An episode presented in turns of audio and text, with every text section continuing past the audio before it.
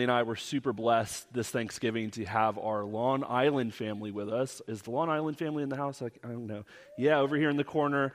Uh, so they traveled all the way from Long Island to be with us, and uh, it was a super special time of just gathering around the table, enjoying some delicious food and uh, fellowship with each other. Well, today we're concluding our Lifelines series, and what a series this has been. Uh, every message I feel like every week has lined up perfectly with where uh, I, I, feel like our church and as believers need to, uh, to be established in, right? Prayer, fasting, and worship.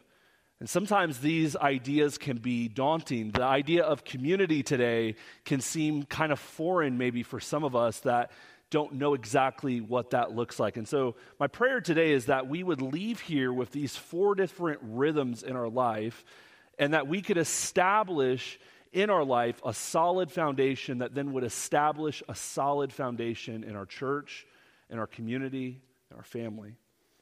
And so I want to I want to read to you again this passage, Acts 13, 1 through 3. It's this short little passage, but it's profound because there's five people doing four different rhythms to hear one voice. Five people doing four things to hear one voice. I'm going to read first from the NIV. It says this Now, in the church of Antioch, there were prophets and teachers Barnabas, Simeon called Niger, Lucius of Cyrene, Mahan, who had been brought up by uh, Herod the Tetrarch, and Saul. While they were worshiping the Lord and fasting, the Holy Spirit said, Set apart for me Barnabas and Saul for the work in which I've called them. So after they fasted and prayed, they placed their hands on them and they sent them off. Now, I love the way the NIV or the NLT or whatever translation you read uh, describes uh, this, this setting, but I, I, really appreciate the way the message paraphrase uh, describes this. So I want to read from the message real quick. It says this The congregation in Antioch was blessed with a number of prophet, preachers, and teachers. Barnabas, uh, Simeon, named Niger, Lucius of Cyrene, Mahan, an advisor of the ruler Herod, Saul. It says, one day as they were worshiping God, they were also fasting as they waited for guidance from the Holy Spirit. I like this because fasting is not just giving up something, right? Praying and fasting is not just uh, giving up something, it's, it's also a time of waiting to hear the voice of God. And so this, this group of guys were waiting to hear the voice of God to speak. And then it says this the Holy Spirit spoke, Take Barnabas and Saul and commission them for the work I have called them to do. So they commissioned them. And watch this, this is the best part. In that circle of intensity and obedience, of fasting and praying, they laid hands and sent them off in that intense circle of obedience. I love that. Do you know that following Jesus begins first with obeying the word of the Lord? That obedience is what we're called to do as believers in Jesus. And, and I really think that these guys, they were, they were with sincere hearts gathered together, worshiping the Lord, praying and fasting together. And through that intensity, through that fire, through that the Lord speaking, they were able to then lay hands on Paul and Barnabas and to send them off on their journey together. And so, what does a circle of intensity and obedience look like? It's five people doing four things to hear one voice. I want to keep, keep that in the back of your minds as we go through this message today. It's five people doing four things to hear one voice. If you're taking notes, write this down.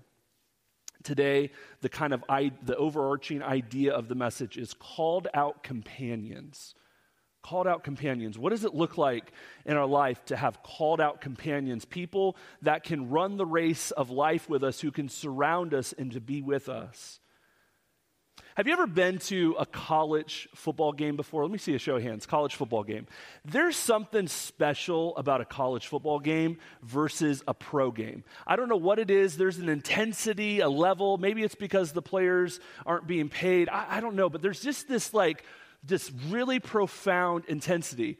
Well, in Florida, there is only one team, and that's the Florida Gators, I'm convinced. Uh, I bleed orange and blue. I love my Florida Gators. I'm a ride or die.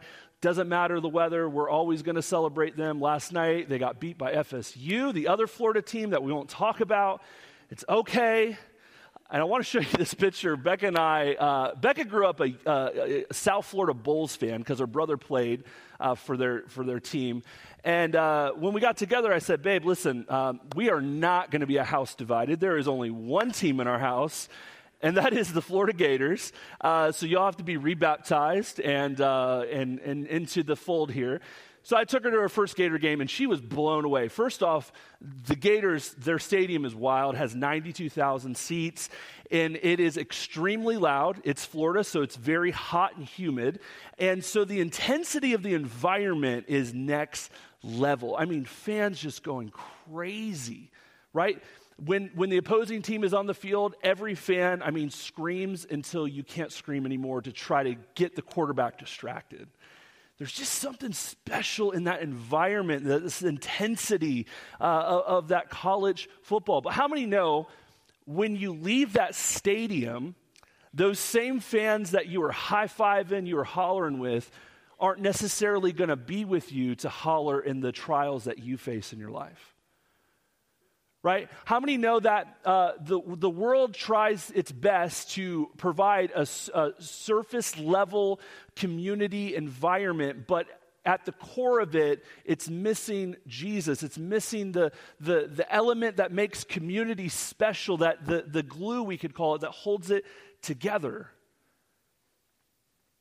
Even in, in that kind of realm where people are happy and they're high fiving, it's still not the community that I think God has called us to be. And what, what's often fascinating to me is that the world can look, uh, can look, I want to use that specifically, can look better at community than the church. And I say that because I've been in environments where, uh, where the world oftentimes is more welcoming, they're more accepting, they're more loving, they're more gracious than the church itself. And I know that's probably hard and difficult for some of us to hear, but it's the truth and it's the reality that Jesus, I believe, is beckoning his church. He's calling his church to say, listen, it's time that we authentically display what it means to follow Jesus. And so that leads me my one and only point if you're taking notes. It's this Jesus is beckoning the church to authentically display healthy community to the world.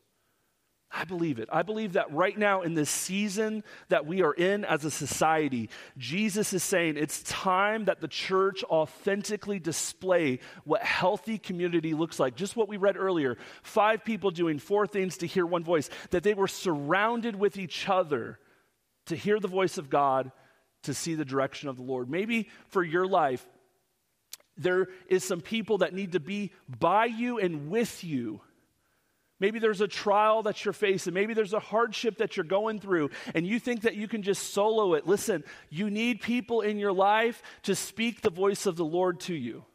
You need people to lay hands on you, just as they did with Paul and Barnabas, to pray over you, to, to prophesy God's truth over you, to, to fill your life with hope. Surgeon General, uh, earlier, as Pastor Joel said, recently put out uh, like a national alert saying that the loneliness epidemic is at an all time high. In fact, it's, it's at a crisis level. And so, him and his administration laid out a six pillar format. And I'm going to read these to you because they're fascinating. The first pillar is to strengthen social infrastructure, to enact pro connection public policies, to mobilize the health sector. How many know that our health sector is really, really not so great at mental health? That there's a crisis on our hands. There's so many people who are depressed and lonely, and our, our, our health uh, society isn't the best at giving mental health. To mobilize the health sector to be better in this regards, to reform digital environments, man, I think that needs to happen. I think so many people have this artificial, uh, their, this artificial voice in their life from being in Facebook groups and Instagram groups, and they don't know what authentic community actually looks like with people in the room.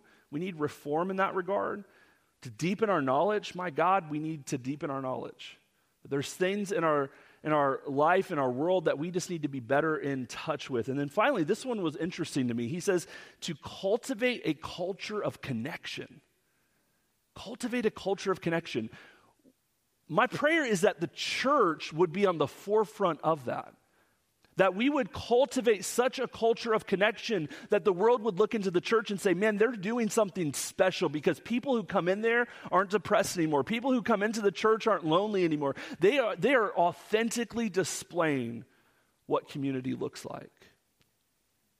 Jesus is beckoning the church to authentically display healthy community to the world. And so, how do we do this? What does it look like to have authentic community? Number one is we embrace diversity as a strength. I think it's really cool that in a church like ours, I, I, could go around this room and every person is gifted in a unique and special way. And God's called you for such a time as this with a purpose, with a plan on your life. And, and so, not all of us have the same gifting. Not all of us are called to be preachers. Not all of us are called to be teachers. Not all of us, right? You don't want me up here singing worship. Trust me, right? That is not my gifting. That's not my role, right? But I know my role. And, and what's special in the room like this, in a community like ours, is there's people that are gifted in every way. In fact, Acts tells us in, in 13.1, it says, The congregation in Antioch was blessed with a number of prophet, preachers, and teachers. That's amazing. They were blessed with a community of people who just, they, they knew their role, they knew their assignment, and so they gathered together. Gerald Sittser says it like this Only Jesus Christ can and will make the church what God intends it to be a community of belonging, a loving home, a foretaste of heaven. And my prayer is that when people step through these doors on a Sunday, on a Wednesday, anytime we gather, that they would get a foretaste of heaven. That they would sense, man, something just is different there. I don't know what it is. They really love me well there. They really take care of me. They really provide a nurturing environment. When I was a youth pastor in Florida, uh, I had a really special youth leader, and uh, in fact, he became a mentor. Uh, his name was Edwin Ortiz, and Edwin had a unique history. He played Major League Soccer for Puerto Rico. Uh, he was an undercover agent for Puerto Rico. I mean, he just had this wild life, and he loved Jesus. And the other thing besides Jesus, he loved, he loved his family, but he really, really loved student ministry. And so Edwin was in his late 60s when he joined our team. And uh, I remember the first time he came in, he just had this way of connecting with people. And Edwin would always carry around this, this, uh, this globe that has a golf ball in it. And the goal of this is to try to get the golf ball on the tee. And trust me, it is really difficult. I think I've done it maybe once uh, in all these years. But he would get a group of, of students together and he would challenge them. And, and usually, the one that could get it on, he would buy them something or do something fun but he would challenge them. And then what he would tell the person who got it is he would tell them, hey, why don't you tell the other people, how did you do it? How did you get the golf ball on the tee? And so there's this, just this uh, camaraderie of people coming together and saying, you know what, we're going to gather around this central idea and we're going to see if we can make it happen. He just had this ability to connect people from every background. Doesn't matter who they were, doesn't matter what they believed. He just connected them on mission trips when edwin would, would take teams over to, to different countries he would oftentimes bring this, this thing so this is like a world traveled thing i'm so grateful i had it um, he has since passed and, and is with the lord now but i remember visiting him in the hospital a week before he passed and he said josh i want you to have this and I've carried it with me ever since, and I've tried my best to, to live the story on because I just think there's something special about someone who can connect people together. The church of Antioch had people that could bring people together. They had this, this ability to come together, right? Five people doing four things to hear one voice. And they were able to connect this diversity, these preachers, prophets, and teachers. In our midst here, there is a community of diversity. Again, there's different gifts in this room, there's different callings in this room, there's different purposes in this room. My question for us is what if we brought those together to build a strong community where Jesus was the center focus? And we said, you know what? We're just going to camp around Jesus. We're just going to camp around his presence. We're, gonna, we're, we're just going to be with him, and we're going to wait until he speaks to send us out. Because, again, there's people outside of these walls in the one mile radius and beyond who have no idea who, what Jesus is. They don't know the hope of glory. They don't know that there's a Savior who gave it all. But maybe, just maybe, in an intense circle of obedience, in a community where we're saying, you know what, we're just going to love each other well. Doesn't matter if we messed up, if we made a mistake. I love that.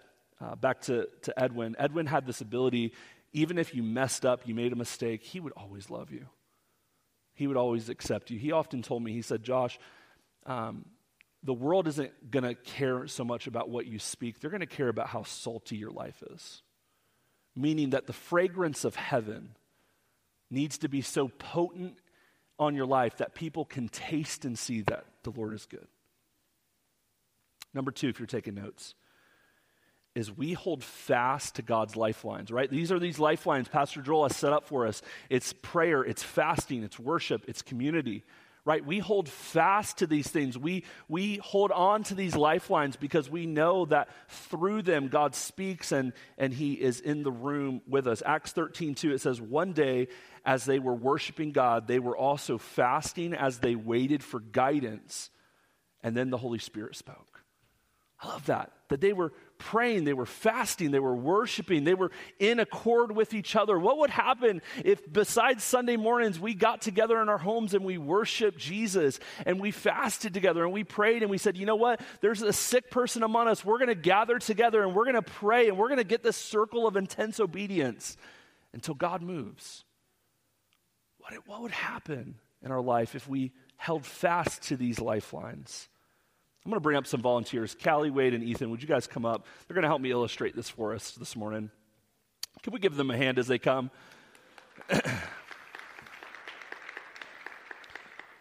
Yeah, so Callie, why don't you stand right here? Wade, why don't you go to the, the edge there? And Ethan, you're good right there. So, Pastor Joel helped us illustrate this last week with our mission statement, which is enjoying God, loving each other, and blessing our neighbors. And what I love as a pastoral team, we've developed these, uh, we'll just call them hand motions for lack of a better term, but it helps illustrate uh, what, what this really is. And so if we have that slide, can we throw that slide up there of the mission? Yeah. So we, we wanted to kind of paint the picture for you of what this looks like. And so enjoying God is reaching up. So my volunteers, can we do that? Can we show the congregation what reaching up looks like? We just reach up right? This is what it means to be connected to, to the vine. I once heard Francis Chan preach a message, and the entire message, he had his hands in the air for like 50 minutes. I'm like, man, he has some body strength. And he said this was his way to illustrate that he's connected to God. And I love it. It's, it's kind of this, uh, it sounds maybe crazy, but man, when we reach up and we're connecting with, with God, that we're enjoying his fellowship, we're enjoying being with him through prayer, through worship, through that obedience. The next one is loving each other, and that's reaching in, right? So we could just hold it like this or however you want to do it. Reaching in is developing community right it's it's gathering people and loving them no matter if they've messed up or if they if they will mess up that we gather around them that we're reaching in and we're saying you know what we're going to partner with you to discover hope we're going to partner with you to realize your, your God given potential, that God loves you and has a purpose for your life. And then finally, blessing our neighbors. And this is one of my favorites it's reaching out. I love when the church doesn't just eat on Sundays and gorge itself and, and do nothing with it, but instead goes out and bees the church in the community. I love when the church is in the community preaching the gospel. I, you know, it's cool to hear stories of people doing stuff all throughout our community and, and just hearing what Jesus is doing. They're reaching out and saying, you know what? God's blessed us so much, we're going to reach out with it. We're going to bless our neighbors. We're going to we're going to continue to see the kingdom brought in Mount Joy and beyond because that's what the gospel is. Can we give it up for our volunteers one more time? Thank you, guys.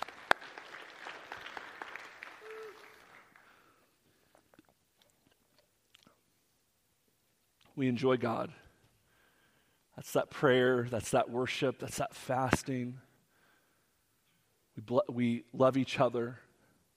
We're in community. That happens in next step groups that happens in small groups outside of here, right? That's that reaching in part, and then finally we reach out. What would our church look like if every person sitting in here today and even online said, you know what? My life needs to be a life that reaches up, reaches in, and reaches out. It's time that I no longer just feed on the thing that the church gives me, but instead I want to give it to people. I want to bless people. Lastly, number three is we follow Jesus with intense obedience. Intense obedience. What does that mean? When I, when I hear the word intense, um, it conjures up images of just this, uh, this ferocious mindset of saying, you know what, I have ground to take. There's an intensity on it. The hour is near, right? There's this, there's this, uh, this passion looming inside of me saying, you know what, man, I just want to follow him. I just want to know him more. I don't, I don't know about you, but there's this ache in my heart. I was telling our youth leadership team that there's just been this ache in my heart just to seek his face more, just to know him more, just to be in his presence more, because I realize that if I'm not in that place, and if we're not in that place, then we're just really going through motions of religion. And following Jesus in intense obedience means Sometimes I have to lay down preferences. Sometimes I have to lay down my own opinions to follow His will, to follow His word. Acts 13 3, it says, So they commissioned them in that circle of intensity and obedience, of fasting and praying. They laid hands on their heads and they sent them off this circle, I just want you guys just to visualize this with me. The, the church, as they were gathered in this moment waiting for God to speak, they're with each other. There's this, this healthy community of encouragement, of saying, hey, we're going to wait. We're going to fast with you. We're going to pray together. Five people doing four things to hear one voice. We're going to we're going to be together to hear that one voice. And when they heard that one voice, the Bible says that they laid hands on their heads, they blessed them, and they sent them off. What would it look like if we did that? If we said, you know what, there's some people in here who are gifted to reach the lost. There's some people in here who, man, they, they might be gifted to be a teacher, preacher. They, but they would never know it if they didn't get in that circle of intense obedience of following Jesus and that healthy community. They would never know it. What happened?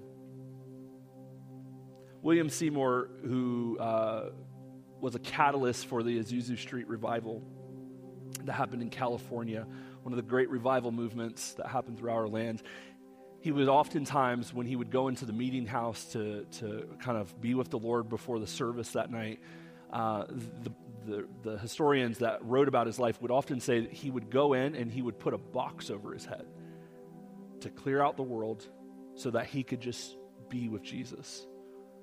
Now, I'm not saying all of us in this room need to go put our heads in boxes this week. What I am saying is that maybe there's some clutter in our life that we need to clear out so that we could sit with him, that we could hear his voice clearly to say, yeah, you know what? I should call that person. I should say, maybe, maybe I should invite them over for coffee. And, and maybe that coffee appointment turns into a small group that we meet together once a week to pray for our friends who don't know Jesus. Maybe it turns into, man, I, I don't know, maybe there's some married couples who are going through a season that's tough, but we could gather around them and, and we could fast and we could pray and we could be with them. We could encourage them. We could lay hands on them to bless them and to speak life into them. When I came back to the Lord at 18, I realized that there was a lot of things that I had to give up. There was a, there was a, a lot of junk I had cluttered in my life and wounds that I had occurred over my, uh, my orphan state. And when I came back to the Lord, I realized that just like the church here in Antioch, I wanted to follow Jesus with intense obedience. I didn't know what it looked like. I was young, I was wild. And so, one of the things I would do every single day, and my mom and dad thought I was a little crazy, but I did it, uh, is I would go in my closet, I cleared out my closet, and I would close the closet door, and I would sit in darkness in worship and just be with Jesus. And I would come out of that prayer closet fired up and filled up and ready to share the good news of Jesus and, rather, and, and to gather people around me to say, hey, let's go share Jesus down the road. Let's go share Jesus to some people at, at the mall. Let's go share Jesus with some of our friends. What would it look like, man, if we just said, you know what? It's time. The hour is near. It's time that we say, it's time to follow Jesus with intense obedience. It's time to say, you know what? We got to set aside some things. We need to learn what it means to pray. We need to learn what it means to fast. We, we really need to learn what it means to live a lifestyle of worship so that we can authentically display healthy community. If you're having trouble with those things, trust me, all of us do. There's great resources out there. There's a, there's a website called Practicing the Way by John Mark Comer. It is fantastic teaches you how to pray, how to fast, how, what a lifestyle of worship looks like, all these different things. If you need help with that, find some people and say, listen, my prayer life could be amplified. I would love some people to join around me to pray. Pastor Rick Warren says it best in his Pur- Purpose Driven Life book. He says, Being included in God's family is the highest honor and the greatest privilege we'll ever receive. We're gathered together in this place. We're not just gathered religious motion. We're gathered together in community to help each other, to push each other, to move forward. James 3:18 I love this. It says, "You can develop a healthy, robust community that lives right with God and enjoys its results only if you do the hard work of getting along with each other." Isn't that the hard work sometimes? Of getting along with each other. Isn't, isn't this, this idea of community sounds nice, but sometimes life happens and sometimes there's disagreements. And, but at the end of the day, God calls us to be with each other, to get along with each other, treating each other with dignity and honor. So I just wanted to lay out some next steps that we could take as we think about authentically displaying healthy community. These are just some ideas that maybe could help you in this journey is number one, get plugged into a next steps group. If you're not, if you just, you know, maybe you come to service and you bug out and that's cool, but maybe maybe you stay. Maybe you find some believers that are doing a Bible study that really sounds great and you go to that next steps group and you realize, wow, this is a group of people I could gel with and I could get along with. Get plugged in, man. Find a small group. Those are coming in the future. I know Pastor Jeremy is working hard behind the scenes and kind of uh, re envisioning what that looks like. But maybe right now it's just gathering four or five people in your home. Maybe you have a great home. As Pastor Joel said, the home that we were at earlier this week, I won't name the couple, but their house was beautiful. Such a great spot to meet. Maybe you have a home that you could gather people, or maybe it's at a coffee shop. Idea Coffee, Copper Cup, Starbucks. Maybe it's someplace you could gather with people and just talk about Jesus. And lastly, is maybe find a companion or companions to encourage you and draw close to Jesus. Maybe, maybe there's just some people that would love to do that. There's some, some people that would say, you know what, I'll sacrifice two hours of my week to sit with you and to encourage you and to be with you.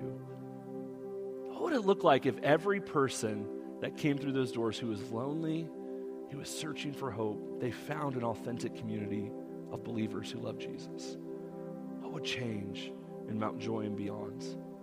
I know that the Surgeon General's warning to us would probably go down because something would be exploding in our community. They would see, wow, the church is being Jesus. So, can we do this? Can we, uh, can we stand to our feet? We're going to close in a time of prayer. And this is something that we do oftentimes at youth, and it's just kind of a healthy reminder. We call it the family prayer, and it's simply this Would you grab the hand of the person around you to your right and left? And would you try to bridge the aisles the best you can if you're able to stand?